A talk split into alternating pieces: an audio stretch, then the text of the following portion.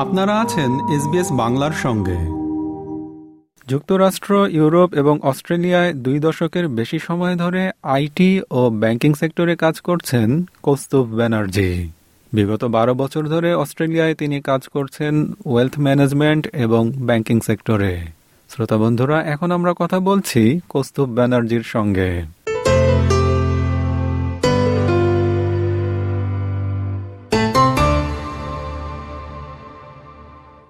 Kaustubh Banerjee SBS বাংলায় আপনাকে স্বাগত।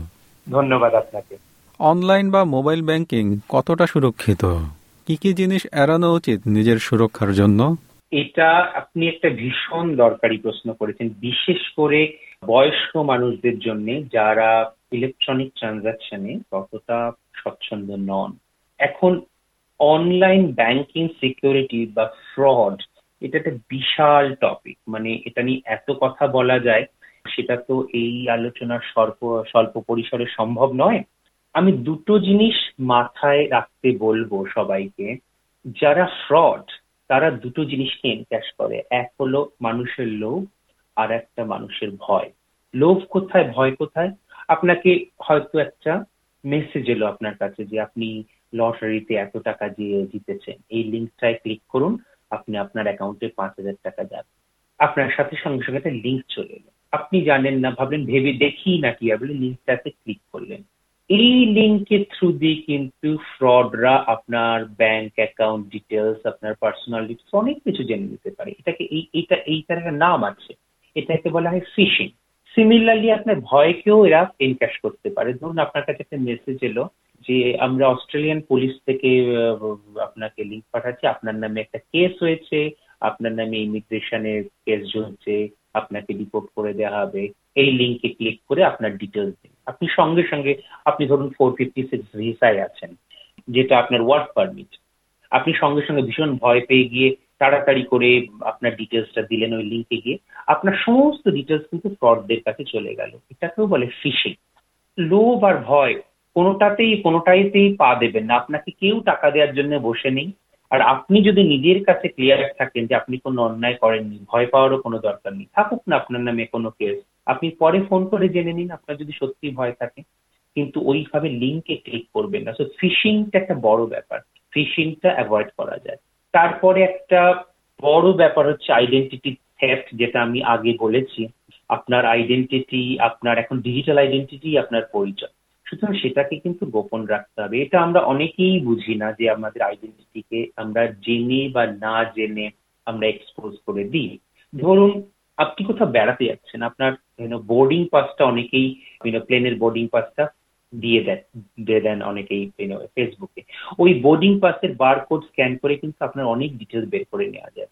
আপনি নিজের অজান্তেই আপনার আইডেন্টিটিকে এক্সপোজ করে দিচ্ছেন। আপনার ডেট অফ বার্থ হ্যাঁ ফেসবুকে আপনাকে সবাই হ্যাপি বার্থডে বলছে, শুভ জন্মদিন বলছে, আপনি ভীষণ খুশি। কিন্তু তার সাথে তো আপনি আপনার ব্যাংক ডেট অফ বার্থটাকে এক্সপোজ করে দিচ্ছেন। আপনার, ধরুন আপনার ডেট অফ বার্থ হলো নাইনথ অফ জুন আপনি আপনার ব্যাংকের পিনও রেখেছেন। বেশিরভাগ লোকেরই সেই স্বভাবটাকে নিজের বার্থডে দিয়ে পিন তৈরি করা। আপনি আপনার আইডেন্টিটি সরি আইডেন্টিফিকেশন পিন রেখেছেন জিরো নাইন জিরো সিক্স আপনি কিন্তু নিজের অজান্তেই আপনাকে, আপনি অন্যের কাছে নিজেকে এক্সপোজ করে দিচ্ছেন। সুতরাং আপনার যেগুলো খুব কনফিডেন্সিয়াল ডেটা আপনার আপনার সোশ্যাল সিকিউরিটি নাম্বার বা আপনার ফাইন্যান্সিয়াল অ্যাকাউন্ট নাম্বার আপনার মায়ের মেডেন নেম বা আপনার ডেট অফ বার্থ এইগুলো কিন্তু আননোন লোকের সাথে বা সোশ্যাল মিডিয়ায় একেবারেই শেয়ার করবে না। সোশ্যাল মিডিয়ার পাতাগুলো কিন্তু কন্টিনিউয়াস স্ক্যান্ড হয়। ওকে এগুলোকে স্কিমিং বলে, সেগুলো কিন্তু ফ্রডরা করে, সুতরাং সেগুলো করবেন না। আপনার ডেটাকে আপনি সুরক্ষিত রাখেন এগুলো বড় বড় ব্যাপারের কথা বলছি, কিন্তু তার ছোটখাটো অনেক ব্যাপার আছে মানে চেক ফ্রড মানে আপনার কোনো চেক যদি আপনি অসাবধানে কোথাও ফেলে রাখেন, সেই চেকের পাতা নিয়ে কেউ সেই কাউন্টারফেট চেক ইউজ করতে পারে, বা স্টোলেন চেক দিয়ে আনঅথরাইজ উইথড্রল করতে পারেন। ইনভেস্টমেন্ট ফ্রড আপনাকে ধরুন এমন একটা লুক্রেটিভ অফার দেওয়া হলো যে আপনি টাকা রাখুন দু মাসে ডাবল হয়ে যায়। এবং এটা কিন্তু আপনাকে কমন সেন্স আপনাকে বুঝতে হবে দু মাসে টাকা ডাবল হয় না কোথাও। সেই রিটার্ন আপনাকে দিতে হলে যেখানে আপনি ইনভেস্টমেন্ট করছেন, তাদের কত পার্সেন্ট ইনকাম করতে হয়? এইটা আমরা মাথায় রাখি না। ওই লোভে বলে না বাংলায় যে লোভে পাপ পাপে মৃত্যু।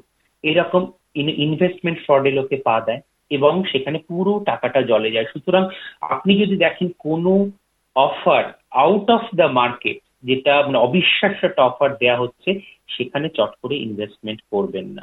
তো আমরা ফিশিং এর কথা বললাম আইডেন্টিটি থেফটের কথা বললাম চেক ফ্রডের কথা বললাম ইনভেস্টমেন্ট ফ্রডের কথা বললাম, আর বাকিগুলো তো অন্যান্য নানা রকম আছে কেউ যদি আপনাকে এসে বলে, এগুলো অবশ্য ভীষণ ভীষণ কম হয়, তবে হয় যে আপনার অ্যাকাউন্টটা আমরা ইউজ করব জাস্ট একটা মানি ট্রানজিশনের জন্য। আমার, আপনার অ্যাকাউন্টে আমি ওয়ান মিলিয়ন রাখব আর তারপরে আপনি ওই ওয়ান মিলিয়ন ডলার ট্রান্সফার করে দেবেন। আপনাকে আমরা পাঁচ হাজার ডলার দেবো, দশ হাজার ডলার দেবো। খুব খুব খুব কম হয়, কিন্তু হয়। কখনোই রাজি হবেন ওই পাঁচ হাজার ডলারের লোভে আপনি নিজেকে এক্সপোজ করে দিচ্ছেন। ওটা হয়তো মানি লন্ডারিং হচ্ছে। ধরুন, একটা নিষিদ্ধ জায়গায় সেই টাকাটা পাঠানো হচ্ছে। আপনি কিন্তু ক্রিমিনাল অফেন্সের আন্ডারে পড়ে গেলেন। এগুলো আপনাকে, আপনি কখনোই করবেন না। সুতরাং লোভ করবেন না, ভয় পাবেন না। আপনার অ্যাকাউন্ট সুরক্ষিত থাকবে। Online banking otherwise is very very safe মানে একটা বিশাল টিম ব্যাংকে কাজ করে শুধুমাত্র এই অনলাইন ফ্রড আটকানোর জন্য রিস্ক কম করার জন্য। সুতরাং ব্যাংক ভীষণ সজাগ। আমি যেটা বলি যে, ধরুন যারা বলেন যে অনলাইন ট্রানজাকশন খুব অসুরক্ষিত আমি তাদের প্রশ্ন করি, যখন check base paper base transaction ছিল, আপনি কি কখনো আপনার চেকবুকটা অন্য কোনো অপরিচিত লোককে দেখাতেন? দেখাতেন না না? অনলাইনও সেই রকম আপনি নিজেকে কখনো এক্সপোজ করবেন না। তাহলেই আপনি সুরক্ষিত থাকবেন। এই মোটামুটি। বিস্তারিত আলোচনা করার যদি কোনোদিন সুযোগ হয়, নিশ্চয়ই করব। তবে এই কটা বেসিক ব্যাপার মাথায় রাখলেই আপনি ঠিক থাকবেন। কৌস্তব বন্দ্যোপাধ্যায় এসবিএস বাংলাকে সময় দেওয়ার জন্য আপনাকে অসংখ্য ধন্যবাদ। অসংখ্য ধন্যবাদ সবাইকে। সবাই ভালো থাকবেন। শুভেচ্ছা রইল। এরকম স্টোরি আরও শুনতে চান, শুনুন Apple podcast Google podcast Spotify কিংবা যেখান থেকেই আপনি আপনার পডকাস্ট সংগ্রহ করেন।